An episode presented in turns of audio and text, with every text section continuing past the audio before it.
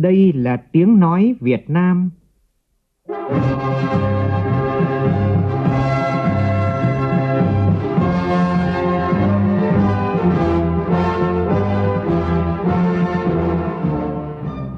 là tiếng nói Việt Nam, phát thanh từ Hà Nội, thủ đô nước Cộng hòa xã hội chủ nghĩa Việt Nam.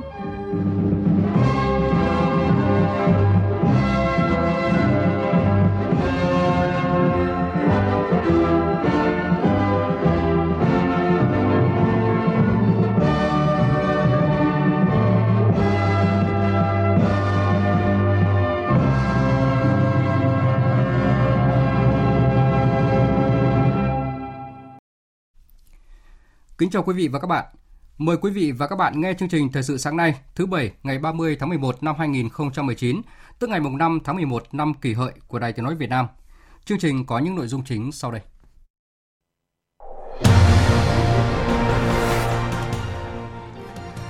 Chủ trì cuộc họp thường trực chính phủ về các nhiệm vụ giải pháp thực hiện kế hoạch phát triển kinh tế xã hội và dự toán ngân sách nhà nước năm 2020, Thủ tướng Nguyễn Xuân Phúc nêu rõ cần cụ thể hóa các mục tiêu thành hệ thống chỉ tiêu chính phủ giao để đôn đốc kiểm tra. Gần 250 doanh nghiệp Nhật Bản tìm kiếm cơ hội đầu tư tại vùng đồng bằng sông Cửu Long thông qua chương trình giao lưu văn hóa và thương mại Việt Nam Nhật Bản lần thứ 5 khai mạc hôm qua tại Cần Thơ. Bộ Giao thông Vận tải chọn công nghệ của Mỹ để khắc phục hư hỏng mặt cầu Thăng Long Hà Nội. Trong phần tin thế giới, liên tiếp xảy ra các vụ tấn công bằng dao tại Anh và Hà Lan khiến nhiều người thiệt mạng và bị thương. Đại hội thể thao Đông Nam Á lần thứ 30 khai mạc hôm nay tại Philippines với khẩu hiệu Chúng ta đều thắng. Đại hội được kỳ vọng sẽ tiếp tục ghi nhận những kỷ lục mới trong tình hữu nghị và đoàn kết. Chương trình có bình luận nhan đề ngăn chặn hiểm họa cháy từ những quả bom di động.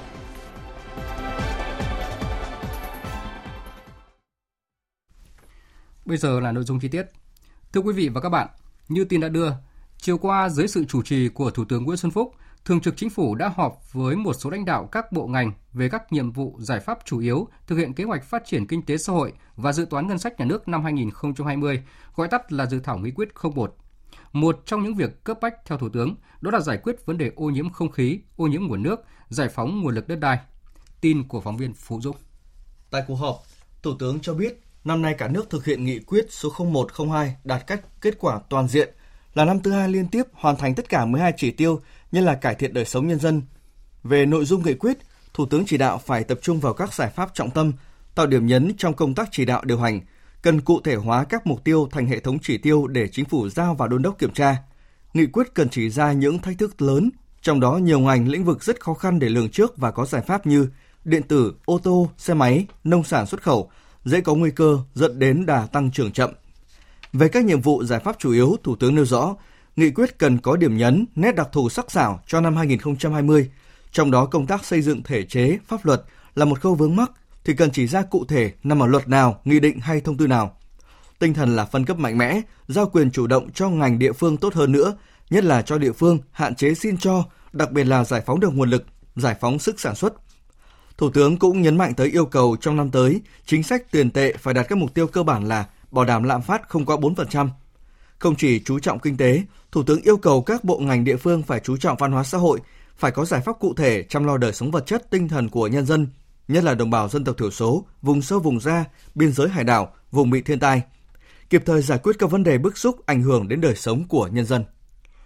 Hôm nay tại Hà Nội, Bộ Khoa học và Công nghệ sẽ tổ chức kỷ niệm 60 năm thành lập và đón nhận huân chương lao động hạng nhất. Trước đó hôm qua, triển lãm thành tựu 60 năm ngành khoa học và công nghệ đã chính thức mở cửa đón khách tham quan. 55 gian hàng được trưng bày tại triển lãm đã giới thiệu các sản phẩm khoa học công nghệ tiêu biểu thuộc nhiều lĩnh vực, cơ khí chế tạo, điện tử viễn thông, y dược, tự động hóa. Đáng chú ý, có thiết bị lặn không người lái, vệ tinh quan sát trái đất, giàn khoan tự nâng ở độ sâu 120 mét nước. Những sản phẩm này đều được nghiên cứu, thiết kế và chế tạo bởi các nhà khoa học kỹ sư trong nước. Tối qua tại thành phố Cần Thơ tổ chức chương trình giao lưu văn hóa và thương mại Việt Nam Nhật Bản lần thứ 5. Tham dự sự kiện có nguyên Chủ tịch nước Trư Tấn Sang, ông Trần Thanh Mẫn, Bí thư Trung Đảng, Chủ tịch Ủy ban Trung mặt trận Tổ quốc Việt Nam, đại diện lãnh đạo các bộ ban ngành trung ương và lãnh sự quán Nhật Bản tại thành phố Hồ Chí Minh và các tỉnh đồng bằng sông Cửu Long cùng các doanh nghiệp đến từ Nhật Bản. Tin của phóng viên Phạm Hải.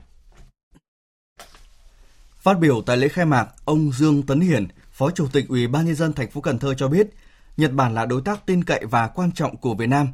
thành phố Cần Thơ đã và đang thu hút các nhà đầu tư đến từ Nhật Bản trên nhiều lĩnh vực. Thông qua chương trình này, thành phố sẽ là cầu nối để thành phố Cần Thơ đón tiếp nhiều hơn nữa các nhà đầu tư khách du lịch đến từ Nhật Bản. Nhật Bản đã có nhiều hoạt động hợp tác tại thành phố Cần Thơ thông qua kênh giao lưu nhân dân với những dự án nâng cấp năng lực, hỗ trợ các đối tượng dễ bị tổn thương, các trung tâm đào tạo nâng cao năng lực, các trung tâm đào tạo nghề, xây dựng các cơ sở hạ tầng về giáo dục. Những dự án thiết thực đó đã và đang góp phần thúc đẩy phát triển kinh tế, xã hội cho đồng bằng sông Cửu Long nói chung và thành phố Cần Thơ nói riêng. Cũng tại sự kiện, ông Võ Tân Thành, Phó Chủ tịch Phòng Thương mại và Công nghiệp Việt Nam cho rằng đây là cơ hội để Việt Nam nói chung và đồng bằng sông Cửu Long nói riêng trong thu hút đầu tư với các doanh nghiệp Nhật Bản. Các dự án của Nhật Bản tại Việt Nam tập trung vào các lĩnh vực như là công nghiệp chế tạo, bán lẻ, bất động sản. Hiện có hơn 2.500 doanh nghiệp Nhật Bản đang kinh doanh tại Việt Nam và trên 66% đang có kế hoạch mở rộng đầu tư kinh doanh tại Việt Nam. Nhật Bản còn là nhà tài trợ ODA lớn nhất cho Việt Nam, chiếm khoảng 30% tổng vốn cam kết ODA của cộng đồng quốc tế dành cho Việt Nam. Nếu tính từ năm 1992 đến nay, thì tổng viện trợ ODA của Nhật Bản dành cho Việt Nam đạt khoảng 30 tỷ đô la Mỹ. Chương trình giao lưu văn hóa và thương mại Việt Nam Nhật Bản lần thứ 5 diễn ra đến hết ngày 2 tháng 12 với nhiều sự kiện đáng chú ý như Diễn đàn hợp tác kinh doanh Nhật Bản Mekong, hội thảo chuyên đề phát triển kinh tế bền vững gắn với bảo vệ môi trường lần thứ ba và phiên giáp mối kết nối thương mại và đầu tư giữa hai nước. Tại thành phố Hồ Chí Minh, tối qua, Ủy ban dân thành phố tổ chức khai mạc lễ hội Thành phố Hồ Chí Minh phát triển và hội nhập. Tin của phóng viên Duy Phương. Lễ hội nhằm tạo điều kiện cho các nước quảng bá những nét đặc trưng về văn hóa của mình đến với nhân dân thành phố Hồ Chí Minh, đồng thời giới thiệu với cộng đồng quốc tế những nét đặc trưng đa dạng của bản sắc văn hóa dân tộc Việt Nam nói chung và thành phố Hồ Chí Minh nói riêng. Thông qua lễ hội, thành phố Hồ Chí Minh mong muốn tăng cường sự hiểu biết lẫn nhau giữa người dân thành phố với cộng đồng người nước ngoài đang sinh sống, làm việc, học tập tại thành phố Hồ Chí Minh, góp phần tăng cường mối quan hệ hữu nghị đoàn kết giữa các nước. Trong khuôn khổ lễ hội có khu vực nhà văn hóa các nước, triển lãm hoạt động đối ngoại của thành phố Hồ Chí Minh, các hoạt động môi trường xanh, hội thi nấu ăn, văn hóa ẩm thực, khu trò chơi dân gian của Việt Nam và các nước. Lễ hội sẽ diễn ra đến hết ngày 11 tháng 12 tại phố đi bộ Nguyễn Huệ và công viên Bến Bạch Đằng, quận 1. Trong suốt thời gian này, thành phố Hồ Chí Minh cấm tất cả các loại xe cộ đi lại trên đường Nguyễn Huệ. Hưởng ứng cuộc vận động người Việt Nam ưu tiên dùng hàng Việt Nam, tối qua tại huyện Lục Ngạn, tỉnh Bắc Giang, khai mạc hội trợ cam, bưởi và các sản phẩm đặc trưng Lục Ngạn năm nay. Phóng viên Minh Long đưa tin. Với quy mô 80 gian hàng của các nhà vườn hợp tác xã đến từ 30 xã thị trấn cùng các doanh nghiệp đã tạo ra không gian kết nối bốn nhà chặt chẽ và bền vững trong sản xuất và tiêu thụ nông đặc sản của huyện Lục Ngạn. Phát biểu khai mạc hội trợ, ông Dương Văn Thái, Chủ tịch Ủy ban dân tỉnh Bắc Giang cho biết, bên cạnh việc đẩy mạnh ứng dụng các tiến bộ khoa học công nghệ, quy trình sản xuất mới, nâng cao năng suất, chất lượng, xây dựng thương hiệu, đổi mới mẫu mã bao bì đóng gói, tem nhãn để nâng cao giá trị kinh tế, tạo việc làm, thu nhập ổn định cho bà con nông dân. Tỉnh Bắc Giang luôn coi trọng việc tìm kiếm, phát triển, mở rộng thị trường thông qua các chương trình xúc tiến thương mại để xây dựng các chuỗi liên kết tiêu thụ sản phẩm nông sản của tỉnh. Cũng tại lễ khai mạc, ban tổ chức đã tổ chức đấu giá các sản phẩm gồm cam lòng vàng, cam ngọt, bưởi da xanh, bưởi vàng của 24 đơn vị thuộc 21 xã và hợp tác xã trên địa bàn. Toàn bộ số tiền sẽ được ban tổ chức ủng hộ các hộ gia đình nghèo trên địa bàn. Thưa quý vị và các bạn, để quảng bá thương hiệu, tập trung nguồn lực để hỗ trợ tiêu thụ sản phẩm cam, bưởi và các sản phẩm đặc trưng thế mạnh của tỉnh. Dự kiến hôm nay, Sở Công Thương tỉnh Bắc Giang sẽ tổ chức khai trương gian hàng nông sản chủ lực đặc trưng của tỉnh và quảng bá cam bưởi huyện Lục Ngạn tại thành phố Hà Nội năm nay. Nhân ngày an toàn thông tin Việt Nam lần thứ 12, Bộ Thông tin và Truyền thông vừa khai trương hệ thống chia sẻ và giám sát thông tin phục vụ chính phủ điện tử. Tin của phóng viên Mai Hạnh. Cũng như nhiều quốc gia khác trên thế giới, tại Việt Nam đã có nhiều cơ quan, tổ chức, doanh nghiệp và cá nhân bị tấn công mạng khi tham gia các dịch vụ công trực tuyến, giao dịch điện tử. Ước tính trên thế giới cứ mỗi giây lại có khoảng 108 cuộc tấn công mạng và 32 mã độc mới được tạo ra. Chỉ cần mất khoảng 700 mili giây một cuộc tấn công ở Việt Nam cũng có thể gây ảnh hưởng tại quốc gia châu Âu. Do đó, hệ thống chia sẻ và giám sát thông tin phục vụ chính phủ điện tử với sự hợp tác xây dựng của các thành viên thuộc Liên minh xử lý mã độc và phòng chống tấn công mạng cùng các giải pháp, sản phẩm dịch vụ bảo đảm an toàn thông tin của người Việt sẽ góp phần chủ động bảo đảm an toàn, an ninh mạng trong quá trình xây dựng chính phủ điện tử. Ông Nguyễn Huy Dũng, Cục trưởng Cục An toàn Thông tin, Bộ Thông tin và Truyền thông nhấn mạnh. Chúng ta tập trung đào tạo kỹ thuật chuyên sâu cho ít người hơn và đào tạo phổ cập cho nhiều người hơn. Chúng ta tập trung vào việc nâng cao cái năng lực mà bảo đảm an toàn thông tin, đạt cái yêu cầu tối thiểu, nâng cao cái năng lực phòng thủ, tập trung làm ra một số sản phẩm tốt, đáp ứng được cái nhu cầu sử dụng và đáp ứng được cái kỳ vọng của người dùng. Và cuối cùng là không ai an toàn được một mình. Chúng ta phải bắt tay nhau, chúng ta phải chia sẻ với nhau, tạo sự tin tưởng, tạo niềm tin trong thế giới số. Thưa quý vị và các bạn, những ngày này, thông tin đáng chú ý trên thị trường bất động sản đó là loại hình bất động sản Codotel với việc vỡ trận về cam kết lợi nhuận nhìn từ vụ việc dự án Coco Bay của công ty cổ phần xây dựng và phát triển Thành Đô thông báo dừng trả lợi nhuận như đã thỏa thuận cho các nhà đầu tư. Đã có những góc nhìn rất khác nhau từ sự việc này. Phóng viên Hà Nho chuyển tới quý vị và các bạn thêm một góc nhìn qua phân tích Codotel, câu chuyện thị trường và trách nhiệm của cơ quan quản lý. Nhìn vào mối quan hệ ba bên, chủ đầu tư dự án, các nhà đầu tư, khách hàng mua căn hộ, khách sạn và ngân hàng tài trợ vốn, các nhà đầu tư và nhiều người quan tâm tới thị trường bất động sản hiện nay đang đưa ra những quan điểm khác nhau trước sự việc vỡ cam kết lợi nhuận từ dự án Coco Bay tại Đà Nẵng. Ông Nguyễn Trần Nam, Chủ tịch Hiệp hội Bất động sản Việt Nam cho rằng Theo ý kiến cá nhân tôi thì bản chất cái việc thực hiện cô tiêu theo thì không có gì là sai. Về luật pháp thì không ai cấm đoán cả. Nhưng mà nó vẫn đánh vào một cái lòng tham và sự kém hiểu biết về giải pháp xử lý sự cố vỡ trận từ dự án Coco Bay Đà Nẵng, đại diện các chuyên gia, nhà doanh nghiệp trong lĩnh vực này cũng đưa ra quan điểm và hướng xử lý khắc phục. Ông Nguyễn Ngọc Thành, Chủ tịch Hiệp hội Bất động sản Hải Phòng cho rằng thị trường đang điều tiết các hành vi của cả người mua và người bán. Chúng ta không nên quá lo ngại về cái việc đó vì nó có những cái căn cứ và những cam kết trong hợp đồng mua bán của các bên để phán xét mà luật chúng ta có đủ cơ sở pháp lý để xử lý từng trường hợp một. Nhưng trên nguyên tắc giải pháp thế nào thì cũng phải bảo vệ quyền lợi của người mua, đó mới là giải pháp tối ưu trao đổi với các chuyên gia pháp lý về câu chuyện vỡ trận Coco Bay Đà Nẵng và những hệ lụy và trách nhiệm của các bên đặt ra như thế nào. Luật sư Nguyễn Minh Anh, giám đốc công ty luật Chí Minh cho rằng hệ lụy của Coco Bay rất là lớn. Đầu tiên là nó có thể gây ra tình trạng là đổ vỡ domino liên quan đến lĩnh vực hoạt động về đầu tư nghỉ dưỡng. Nó làm giảm cái niềm tin của cái người à, tiêu dùng Việt Nam của những cái nhà đầu tư cá nhân và tổ chức liên quan đến thị trường bất động sản nghỉ dưỡng. Trong trường hợp này, tất nhiên là lỗi phần lớn chủ đầu tư nhưng cũng không thể nói rằng là bỏ ngoài cái trách nhiệm của các cơ quan nhà nước có thẩm quyền liên quan đến vấn đề quản lý cái thị trường về Corotel này. Tới đây, giải quyết vấn đề này, ngoài việc thượng tôn pháp luật thì phải chú trọng tới đạo đức kinh doanh để hướng tới phát triển thị trường bền vững. Trong trường hợp chủ đầu tư có yếu tố gian dối, có hành vi quảng cáo sai sự thật, lừa dối khách hàng thì có thể bị chế tài hình sự để bảo vệ quyền lợi của người mua các sản phẩm bất động sản như hình thức Corotel.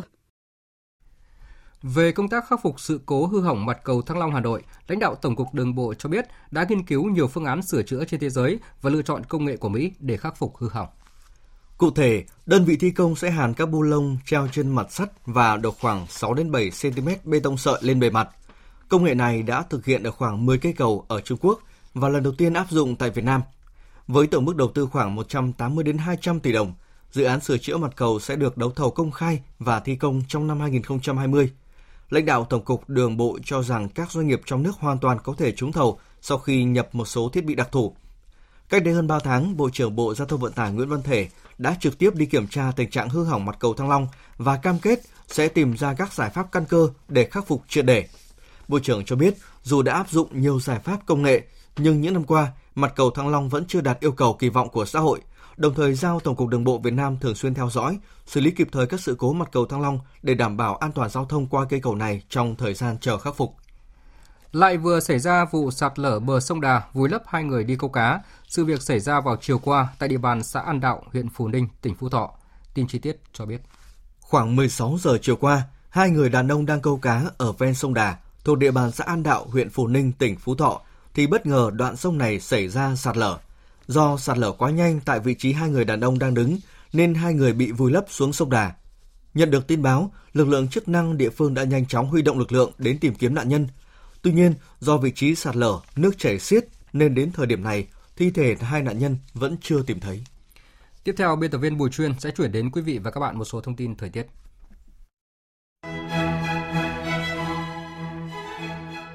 Miền Bắc trong hai ngày cuối tuần nắng ấm, đêm rất sâu, sau khi có thêm không khí lạnh tăng cường vào chiều và đêm mai, thì sang tuần sau, khoảng cách nhiệt giữa ngày và đêm càng tăng lên.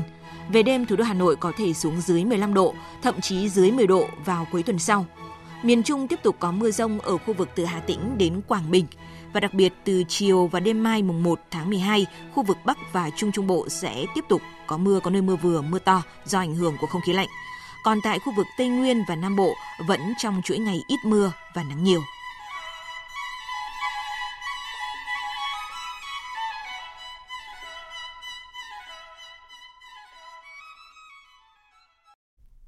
Mời quý vị và các bạn nghe tiếp chương trình với phần tin thế giới. Chỉ trong ngày hôm qua, liên tiếp xảy ra các vụ tấn công bằng dao tại Anh và Hà Lan làm nhiều người thiệt mạng và bị thương. Phóng viên Huỳnh Điệp, thường trú Đài tiếng nói Việt Nam tại Pháp, theo dõi khu vực Tây Âu, đưa tin. Vụ tấn công tại Anh xảy ra vào khoảng 14 giờ theo giờ địa phương, ngay trên cây cầu London, tại thủ đô nước Anh. Theo thông tin từ cảnh sát Anh, kẻ tấn công đã dùng dao đâm người đi đường, đã khiến ít nhất hai người thiệt mạng và ba người khác bị thương nặng. Ngay sau vụ tấn công, cơ quan chức năng Anh đã xác nhận đây là một vụ khủng bố. Thị trưởng thành phố London ông Sadid Khan kêu gọi người dân thủ đô nước Anh đoàn kết và kiên quyết trước chủ nghĩa khủng bố. Trong khi đó, Thủ tướng Anh Boris Johnson ca ngợi sự dũng cảm của những người dân thường, những người đã bất chấp nguy hiểm để hỗ trợ lực lượng cảnh sát tiêu diệt đối tượng khủng bố. Thủ tướng Anh ngay sau đó đã triệu tập cuộc họp Ủy ban giải quyết các tình huống khủng hoảng của chính phủ Anh. Theo các nhân chứng, vào thời điểm đó kẻ khủng bố có mang theo chất nổ, lực lượng cảnh sát ra phá bom mìn đã được huy động tới hiện trường. Tuy nhiên, ngay sau đó cảnh sát Anh thông báo chất nổ mà kẻ khủng bố mang theo là giả. Tạm thời danh tính của đối tượng khủng bố chưa được công bố. Chỉ ít giờ sau vụ tấn công bằng dao tại Anh, một vụ tấn công bằng dao khác đã xảy ra tại thành phố La Hay, phía tây của Hà Lan, làm ba người bị thương. Trong một thông cáo của cảnh sát Hà Lan, vụ tấn công xảy ra trong một cửa hàng lớn nằm trên phố Grossmarktstraat, một con phố buôn bán đông đúc tại La Hay. Cảnh sát Hà Lan đang tích cực truy tìm thủ phạm, được cho là một người đàn ông khoảng 45 đến 50 tuổi, có quang khăn, mặc áo choàng và một chiếc quần thể thao màu xám. Theo truyền thông Hà Lan, các nạn nhân có khả năng bị nhắm tới một cách có chủ đích, vì vậy động cơ khủng bố của vụ việc tạm thời bị loại bỏ. Chi tiết về vụ việc vẫn chưa được các cơ quan chức năng công bố. Vòng đàm phán thứ hai do Liên Hợp Quốc bảo trợ về vấn đề Syria kéo dài một tuần qua ở Geneva, Thụy Sĩ đã kết thúc mà không đạt được kết quả như mong đợi. Thậm chí là các thành viên cơ quan soạn thảo hiến pháp thuộc Ủy ban Hiến pháp Syria cũng không tiến hành cuộc họp như kế hoạch ban đầu. Phát biểu với báo giới vào hôm qua, đặc phái viên của Liên Hợp Quốc về Syria, ông Geir Petersen cho biết đại diện chính phủ Syria và phe đối lập đồng chủ tọa vòng đàm phán đã không thể nhất trí về lịch trình các cuộc đàm phán soạn thảo hiến pháp. Vì vậy, 45 thành viên của cơ quan soạn thảo hiến pháp là các đại diện của chính phủ, phe đối lập và tổ chức xã hội ở Syria đã không tiến hành nhóm họp.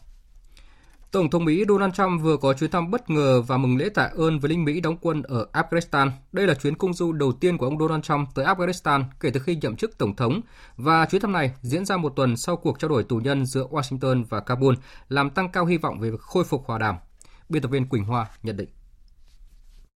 Mặc dù như thường lệ, vào dịp lễ tạ ơn, Tổng thống Mỹ Donald Trump thường tới các vùng chiến sự để động viên các binh lính.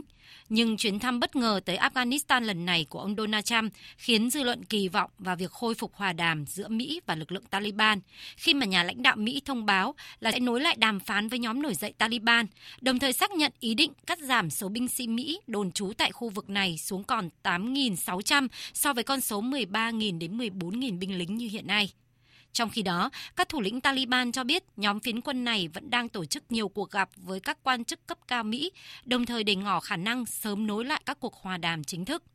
Trước đó, Mỹ đã đạt được một thỏa thuận với phe Taliban về việc rút binh sĩ Mỹ khỏi Afghanistan để đổi lại những đảm bảo về an ninh. Song, sau đó tiến trình hòa đàm này bất ngờ chết yểu sau vụ một binh sĩ Mỹ bị sát hại hồi tháng 9 vừa qua.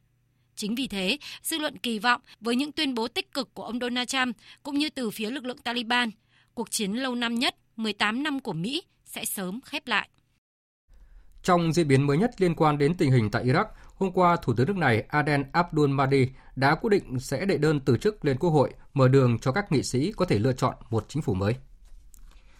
Chủ tịch mãn nhiệm của Hội đồng châu Âu Donald Tusk hôm qua đã bàn giao công việc cho người kế nhiệm là ông Charles Michel, cựu thủ tướng của nước Bỉ.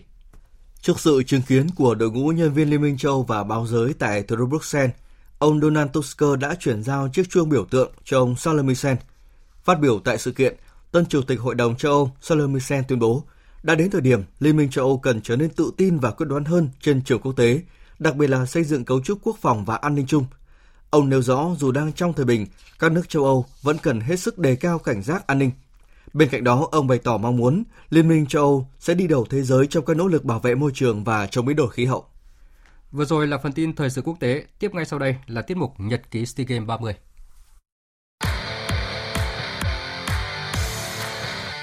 Nhật ký SEA Games 30 Nhật ký SEA Games 30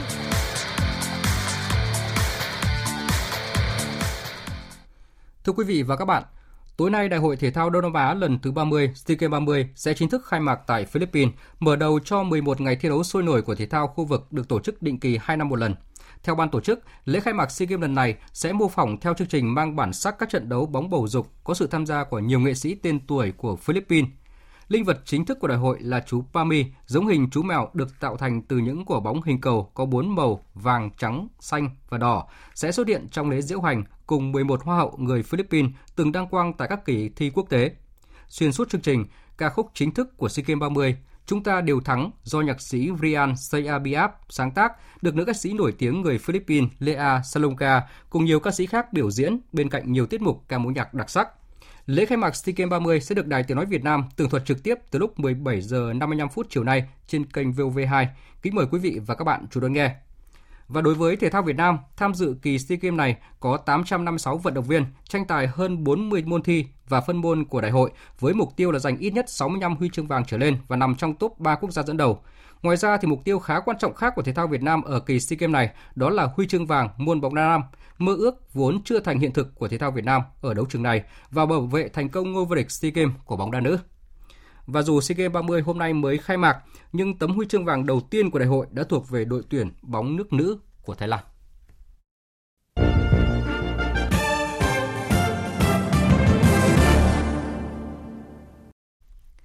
Quý vị và các bạn đang nghe chương trình Thời sự sáng của Đài Tiếng nói Việt Nam. Thưa quý vị và các bạn, liên tục các vụ xe chở bình ga bốc cháy gây cháy nổ nghiêm trọng cho thấy hậu quả khôn lường từ việc vận chuyển bình ga trên đường phố hiện nay. Có người đã ví ý sự nguy hiểm của những bình ga không được đảm bảo an toàn, không được vận chuyển đúng cách là những quả bom di động. Nếu chúng ta không thực hiện nghiêm những quy định liên quan đến việc kinh doanh, vận chuyển ga, thì những hiểm họa sẽ còn rình rập mọi người khi tham gia giao thông. Biên tập viên Mai Hồng có bình luận nhan đề ngăn chặn hiểm họa cháy từ những quả bom di động. Mời quý vị và các bạn cùng nghe. Vụ nổ xe chở bình ga ở phố Bùi Ngọc Dương, Hà Nội sáng qua đã làm cho chiếc xe này và hai xe máy của người đang tham gia giao thông trên đường bị thiêu rụi hoàn toàn. Bốn nhà dân bị cháy theo và hư hỏng nặng. Trước đó, ngày 20 tháng 11, vụ tai nạn xảy ra ở ngã tư Lê Văn Lương, Nguyễn Ngọc Vũ, phường Trung Hòa, Cầu Giấy, Hà Nội, không chỉ khiến một cô gái thiệt mạng, mà còn đâm vào chiếc xe máy chở ga, ga phát nổ khiến bốn phương tiện bị cháy rụi. Ngày 20 tháng 8, xảy ra vụ cháy do nổ bình ga tại khu chợ tự phát nằm trên đường D9, quận Tân Phú, thành phố Hồ Chí Minh, làm 7 căn nhà và nhiều tài sản bị cháy. Nguyên nhân do một thanh niên điều khiển xe máy chở cả trăm bình ga mini đến giao cho một tiểu thương tại khu chợ này thì bất ngờ xe máy đổ, khiến bình ga rơi xuống đường phát nổ, gây cháy lớn và lan sang nhiều hộ kinh doanh trong chợ. Đó chỉ là một vài vụ cháy nổ trong quá trình vận chuyển bình ga trên đường xảy ra gần đây. Những chiếc xe máy chở nhiều bình ga, thậm chí có xe chở tới 4 đến 5 bình, đi với tốc độ cao, lạng lách trên các đường phố, không phải là hình ảnh hiếm gặp. Đặc biệt tại các thành phố lớn vào giờ tan tầm thường xuyên xảy ra ùn tắc. Nếu xảy ra sự cố va chạm, cháy nổ thì sẽ gây hậu quả nghiêm trọng. Báo chí thời gian qua cũng thường xuyên đưa tin về các vụ nổ bình ga do sang chiết hay ở các nhà hàng, quán nhậu, khu dân cư. Thực trạng này cho thấy hoạt động kinh doanh vận chuyển sử dụng ga đang tiềm ẩn rất nhiều nguy cơ cháy nổ. Điều 32 trong Nghị định số 167 của Chính phủ đã nêu những quy định chi tiết về xử lý vi phạm quy định trong vận chuyển những mặt hàng nguy hiểm về cháy nổ. Thế nhưng, những hành vi vi phạm chưa được xử lý nghiêm. Vì thế, những quả bom di động vẫn vô tư nghênh ngang trên đường phố. Theo phân tích của chuyên gia phòng cháy chữa cháy, khi vận chuyển bình ga bằng xe máy, nếu chẳng may rơi xuống đường sẽ gây cháy nổ. Chính vì vậy, đối với việc vận chuyển ga đã có quy định rất chặt chẽ. Khi vận chuyển bằng ô tô phải xếp hình đứng, có các vỏ nhựa ngăn cách giữa các bình để chống va đập có các thông tin cảnh báo biển cấm lửa trên thành xe và đặc biệt có đầy đủ phương tiện chữa cháy theo quy định. từng loại hình khí hóa lỏng. Điều quan trọng nữa, chiếc xe đó phải được cấp phép chở ga theo luật định và những lái xe phải được tập huấn về phòng cháy chữa cháy, sử dụng phương tiện chữa cháy thành thạo. Chỉ còn một tháng nữa là tới năm mới 2020 và gần hai tháng nữa là tới Tết Nguyên đán. Đây là thời điểm nhu cầu đi lại của người dân tăng cao, các hoạt động kinh doanh cũng sôi động hơn. Trong khi đó, ở nước ta, các vụ tai nạn giao thông vẫn xảy ra với số lượng lớn. Mỗi ngày trung bình có khoảng 20 người thiệt mạng vì tai nạn giao thông. Việc kiểm soát chặt chẽ hoạt động kinh doanh vận chuyển ga là một giải pháp góp phần đảm bảo an toàn giao thông trong dịp cuối năm. Các lực lượng chức năng cần quản lý chặt các cơ sở kinh doanh mặt hàng này, đình chỉ hoạt động nếu vi phạm. Quý vị và các bạn vừa nghe bình luận nhan đề Ngăn chặn hiểm họa cháy từ những quả bom di động. Dự báo thời tiết Trung tâm Dự báo Khí tượng Thủy văn Quốc gia cho biết hiện nay ở phía Bắc có một bộ phận không khí lạnh vẫn đang tiếp tục di chuyển xuống phía Nam nước ta. Dự báo khoảng chiều và đêm mai tức ngày 1 tháng 12, bộ phận không khí lạnh này sẽ ảnh hưởng đến các tỉnh phía Đông Bắc Bộ, sau đó ảnh hưởng đến Bắc Trung Bộ, một số nơi ở phía Tây Bắc Bộ và Trung Trung Bộ. Do ảnh hưởng của không khí lạnh, từ chiều mai mùng 1 tháng 12, ở Bắc Bộ có mưa, mưa nhỏ rải rác. Từ đêm mai, ở các tỉnh Bắc và Trung Trung Bộ có mưa có nơi mưa vừa, mưa to và rông. Ở Bắc Bộ và Bắc Trung Bộ, từ đêm mai, trời trở rét. Sau đây sẽ là phần dự báo chi tiết các khu vực ngày và đêm nay. Phía Tây Bắc Bộ có mưa vài nơi, trưa chiều giảm mây trời nắng, đêm và sáng sớm trời rét, nhiệt độ từ 16 đến 29 độ. Phía Đông Bắc Bộ có mưa vài nơi, trưa chiều giảm mây trời nắng, đêm và sáng sớm trời rét, nhiệt độ từ 17 đến 25 độ. Các tỉnh từ Thanh Hóa đến Thừa Thiên Huế có nơi mưa vừa, mưa to và rông. Phía Bắc, đêm và sáng trời lạnh, nhiệt độ từ 19 đến 25 độ. Các tỉnh ven biển từ Đà Nẵng đến Bình Thuận có nơi mưa vừa, mưa to và rông. Nhiệt độ từ 23 đến 32 độ. Tây Nguyên, chiều tối và đêm có mưa rào và rông vài nơi, ngày nắng, nhiệt độ từ 18 đến 29 độ. Nam Bộ ngày nắng, chiều tối và đêm có mưa rào và rông vài nơi, nhiệt độ từ 22 đến 34 độ. Khu vực Hà Nội không mưa, trưa chiều giảm mây trời nắng, đêm và sáng sớm trời rét, nhiệt độ từ 17 đến 25 độ. Tiếp theo là dự báo thời tiết biển, vịnh Bắc Bộ có mưa vài nơi, tầm nhìn xa trên 10 km, gió đông bắc đến đông cấp 4. Vùng biển từ Quảng Trị đến Ninh Thuận có mưa rào vài nơi, tầm nhìn xa trên 10 km, gió đông bắc cấp 4 cấp 5. Vùng biển từ Bình Thuận đến Cà Mau có mưa rào và rông vài nơi, tầm nhìn xa trên 10 km, gió đông bắc cấp 5 có lúc cấp 6 giật cấp 7, biển động. Vùng biển từ Cà Mau đến Kiên Giang và Vịnh Thái Lan có mưa rào và rông vài nơi, tầm nhìn xa trên 10 km, gió đông bắc đến đông cấp 4. Khu vực Bắc Biển Đông và khu vực quần đảo Hoàng Sa thuộc thành phố Đà Nẵng có mưa vài nơi, tầm nhìn xa trên 10 km, gió Đông Bắc cấp 5, có lúc cấp 6, biển động. Khu vực giữa và Nam Biển Đông và khu vực quần đảo Trường Sa thuộc tỉnh Khánh Hòa có mưa rào rải rác và có nơi có rông. Tầm nhìn xa trên 10 km, giảm xuống từ 4 đến 10 km trong mưa, gió Đông Bắc cấp 4, cấp 5, giật cấp 6, biển động. Những thông tin dự báo thời tiết vừa rồi đã kết thúc chương trình thời sự sáng nay của Đài Tiếng nói Việt Nam. Chương trình do biên tập viên Nguyễn Cường biên soạn và thực hiện với sự tham gia của phát thanh viên Thành Tuấn và kỹ thuật viên Thu Phương. Chịu trách nhiệm nội dung Nguyễn Mạnh Thắng. Cảm ơn quý vị và các bạn đã dành thời gian lắng nghe.